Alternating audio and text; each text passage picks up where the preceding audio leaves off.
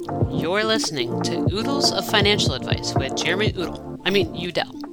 Jeremy is a certified financial planner. He's licensed in Florida to sell insurance.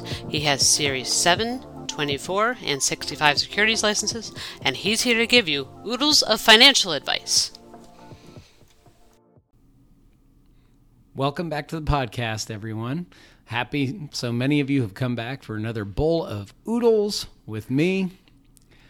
As we approach February, starting to get towards Valentine's Day here. What are your Valentine's Day plans?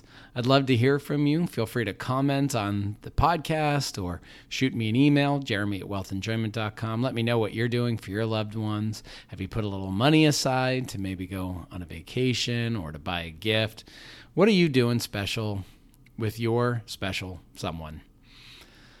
I also am going to talk about one of my greatest fears today as we come to the end of the January. It's a big anniversary and it reminded me of one of my greatest fears. I'm looking forward to telling you all about that. But before I get to that, just a reminder that you can find more of this podcast pretty much anywhere podcasts are hosted Spotify, iTunes, Google, and almost any other podcast site you can think of you can find Oodles of Financial Advice. If you'd like to hear more from me, you can also check out my YouTube channel, Udell in a Nutshell. And I also have a book if you're interested in reading some of my thoughts on how you can retire happily ever after. Feel free to reach out to me. Again, shoot me an email, jeremy at wealthenjoyment.com, or you can call me 941 951 0443.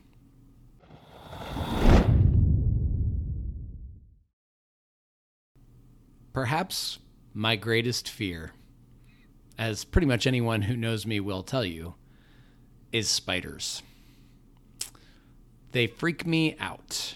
They always have. My mom is scared of spiders, so I think she may have partially instilled that fear into me, but I have taken it well beyond anything she ever showed me in the way of fear. To give you some examples, when I was in my teenage years, further along in them that I probably would like to acknowledge. I saw a spider in my bathroom, in the bathroom I used growing up. Rather than call someone for help or try and kill it myself, I left the bathroom, closed the door, put a towel by the crack, and just left that bathroom alone. Yep, that bathroom now belonged to that spider forever. As far as I was concerned, that bathroom was dead to me. My parents, luckily, figured out what was going on, and my mom went in, found the spider, and killed it. Yes, my mom, who taught me to be scared of spiders, bravely went in there and took out what was not a particularly large house spider. However, my scariest time dealing with a spider was in college. I lived for a year at my fraternity house, AE Pi, Alpha Epsilon Pi fraternity at the University of Florida, has since been rebuilt. My room no longer exists as it existed back in 1998 and 99 when I was living at the Alpha Epsilon Pi fraternity. But the room I lived in had a loft, and we had a, like a couch and TV on top of the loft, and a bed underneath. My roommate and I each had a bed separated by a piece of plywood, twin size beds underneath this loft. One day I woke up from sleeping in my bed underneath the loft and I noticed a fairly large shadow in the corner of my loft, right towards the front where I would usually crawl out. That shadow was a golden orb spider. Now, I didn't know what that spider was called at the time. I just knew it was a spider that was as big as my hand. The thing took up an entire corner of my loft and it was not blocking the door, but it was close enough to it that I was worried that if I crawled by it, I'd startle it and it'd crawl right towards me. And I probably would have a heart attack and die, even if it wasn't poisonous. If you don't know, a golden orb spider is not particularly poisonous. It can bite you, but it leaves something akin to a mosquito bite, maybe a little worse, but basically a welt. I didn't know that at the time. I didn't know what I was looking at except for a huge spider. Luckily, I summoned the courage, dove out of my loft by that spider, and ran down the hallway and found one of my brothers, Mr. Peter Goldstein. Thank you very much, Peter, for being brave. I asked him if he was scared of spiders, and he said, No, not particularly. I brought him back to my room, and he went underneath the loft and said, Where is it? Oh my God! And jumped backwards when he saw how big the spider was. But then he went ahead and killed that sucker for me. He was my hero that day. so, why am I talking about this fear of spiders? I was reminded of it because we're coming up on a rather large anniversary for a very important spider. That would be the first exchange traded fund, the 30th anniversary of its debut, the Spider S&P 500 fund. Yep, you can find that still on the stock exchanges. It is still traded to this day, and it was the first exchange traded fund, ETF, as they are colloquially known as.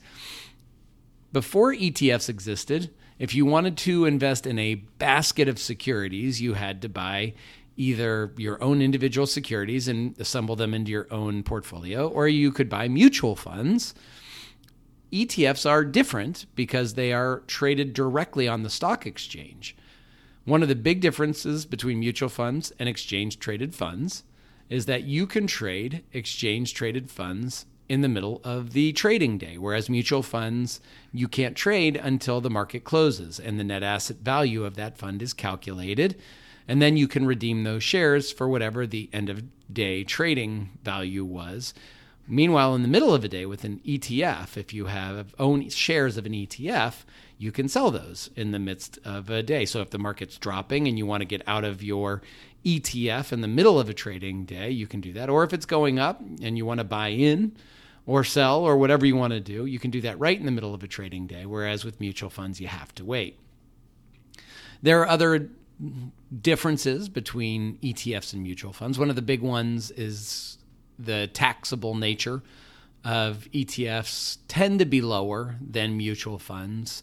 A big piece of that is because ETFs tend to be what's called passively invested. They usually buy and hold stocks that are similar to an index fund and don't really redeem those stocks in and out unless the composition of their underlying index they're tracking changes. So they're very passive and don't have as much stock trading within the fund as actively managed mutual funds, although index mutual funds have a very similar amount of trading and therefore may have less turnover and taxable redemptions than ETFs, uh, than other mutual funds, I should say. ETFs and index mutual funds may have similar levels of trading. However, when a investor in a mutual fund wants to redeem their shares, that can cause more of a taxable event even to an index mutual fund than it may to an ETF for various reasons. So the taxable nature of ETFs can be a benefit versus mutual funds. Now, which of these is right for you? That really depends on what you're looking for in your investment plan. If you prefer passive investing, ETFs may make the most sense, along with perhaps index mutual funds as a consideration, depending on what the fees they're charging are and some other ideas you might be looking at. And another way you might consider is do you want active management? Do you want the thinking of an underlying investment manager? Well, all in all, there are still a lot more actively managed mutual funds than there are exchange traded funds. But in honor of the debut of that spider 30 years ago, I thought I'd tell you a little bit about exchange traded funds. Then I might also share with you an interesting story about the fact that I am terrified of spiders, have been terrified of spiders my entire life, and continue to find them to be one of the things I want to avoid most in the world. Hope you enjoyed that story about ETFs and spiders.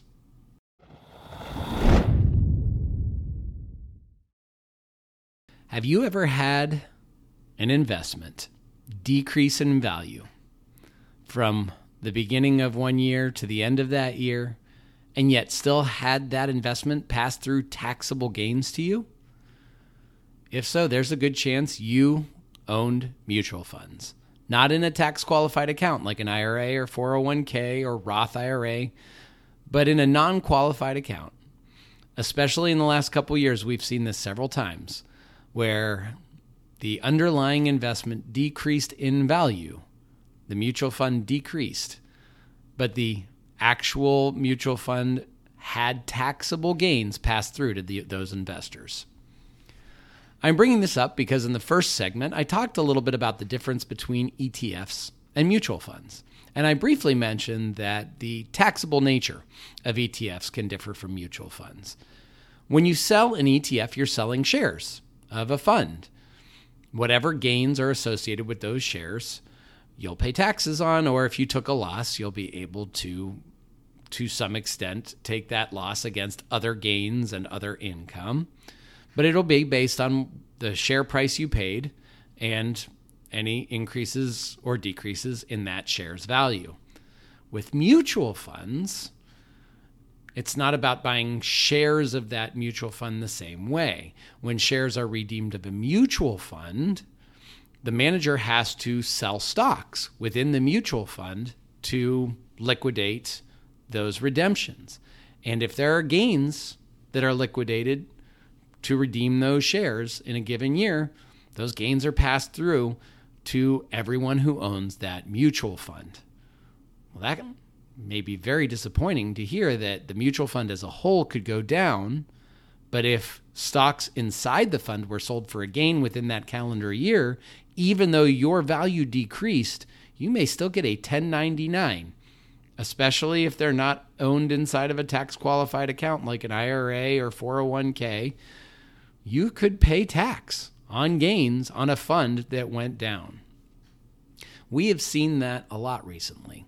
We had one client come to us and say, How did I end up paying $5,000 of tax on a fund that went down? And we explained to them that the manager had to redeem funds. People were selling out of that mutual fund. And when the investors were selling those mutual fund shares, that manager had to sell shares to redeem those values, and there must have been gains in there that passed through.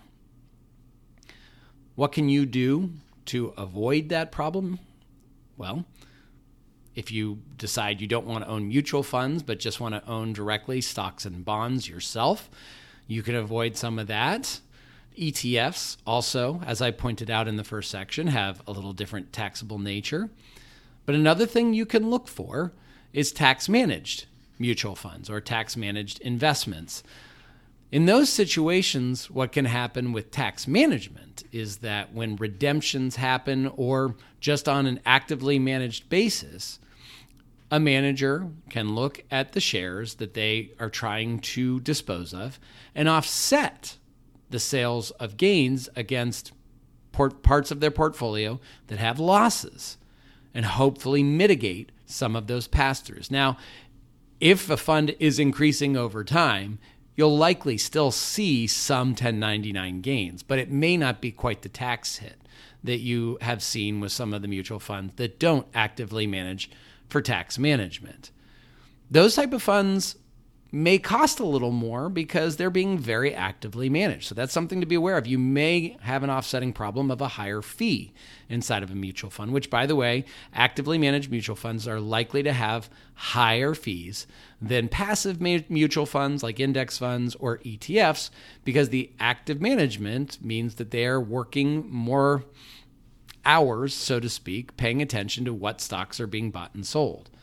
But for those funds that you aren't sheltered in some way inside of a tax qualified account, even in, such as a variable annuity. But as I said, those IRAs and 401ks, if you own a non qualified fund, it might be good to seek out something that has tax management. Even if you're paying a little higher fee, you may still find a net overall benefit to you to not pay as high a tax, especially for those high earners who are in the highest tax brackets.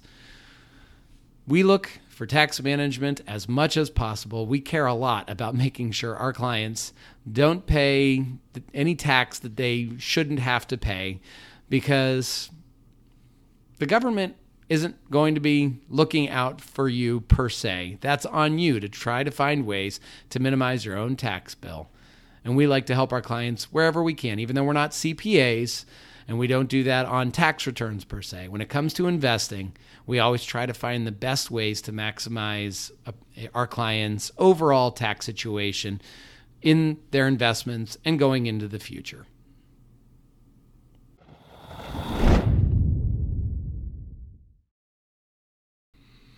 Are you going out for Valentine's Day? I have to tell you, my wife and I used to go out regularly on Valentine's Day. I would look forward to it every year. I'd make a reservation for us and we'd get real romantic, give each other some gifts. I'd buy her flowers. And then we'd go out to a lovely dinner at one of our favorite restaurants. But a few years ago, we realized going out on Valentine's Day just wasn't for us anymore. Not because we didn't want to be romantic with each other. If anything, I've tried to be more romantic with my wife as the years have progressed, just to keep that spark alive. But Valentine's Day has become really over saturated. Let's put it that way. And the experience I had that really set us back had to do with what happens on restaurants a lot of times during Valentine's Day. Now, I don't know what your favorite restaurant is like. Maybe it's not like this. But two or three years in a row at different restaurants, we found that when you make a reservation for Valentine's Day, because so many people are trying to go out, some of the most popular restaurants will do a prix fixe menu where they will only be offering certain of their entrees for that day. Maybe three appetizers, four entrees, a couple desserts, and you pick one and it's the same price for everyone, or maybe there are a few upgrades you can choose from, but it's a pared down menu. And the most recent time that happened to us, not only was it a limited menu, but it was even beyond that, disappointing. We had been going to this restaurant for several years. And again, I, am not going to say the name. What I will say is that restaurant isn't in business anymore. And that may be partially because it did start to decline.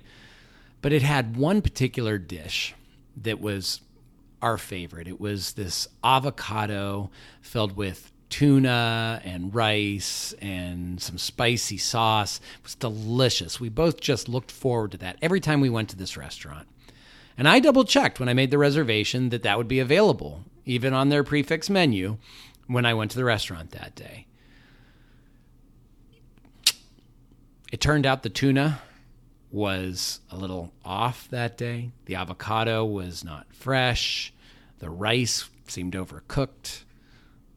They just were trying to do too many of those avocado dishes at the same time because they were limiting everyone it seemed like maybe they'd pre prepped everything. Maybe some of this ingredients had sat out too long, not been paid as close attention to.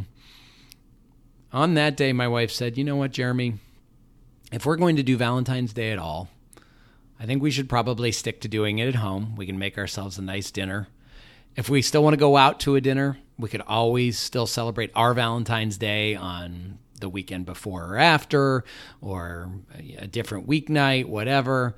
But why go on the day with everyone else when the restaurants are so slammed that even the ones we love and the dishes that we enjoy so much aren't going to be what we want? I'm throwing that out there to say if you love going out to dinner on Valentine's Day and it's a staple of yours, good on you. Keep doing it. But don't be scared of having an idea of doing it a little differently. Why does it have to be on the day itself? Why not do something at home? I know my wife loves it when I cook for her. She finds it very romantic to watch me moving around the kitchen, making something special for her. I recommend everyone take a look at that and rethink their Valentine's days. Don't get into the formula, especially if the formula has started to go just a little bit sour on you. Whatever you're doing for Valentine's Day, though, let me know. Do you have any restaurants you love? Do you have any rituals that maybe I haven't talked about here? Please feel free to shoot me an email, give me a call. Let's talk Valentine's Day. What are you doing this year? And I look forward to hearing from all of you soon. Happy Valentine's Day, everybody.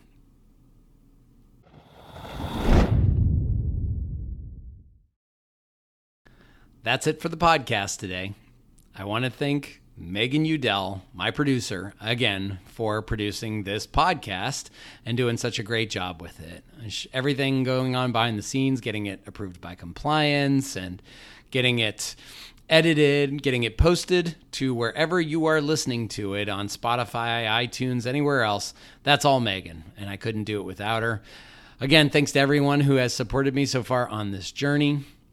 I got a little tease for you here. I'm going to have another guest on this podcast pretty soon, and I'm really looking forward to that. We will be discussing a very unusual topic. Still sticking in the financial world, but maybe not this galaxy? How is that possible? You'll have to tune in to find out. I'm very much looking forward to that. Again, if you'd like to hear more from me, check out my YouTube channel, Udell in a Nutshell. And if you'd like to read my book, retire happily ever after. Reach out to me for that as well. Comment, subscribe, and I look forward to talking to you all again soon. Have a very happy Valentine's Day, and then come back here when I'll have more oodles for your noodle.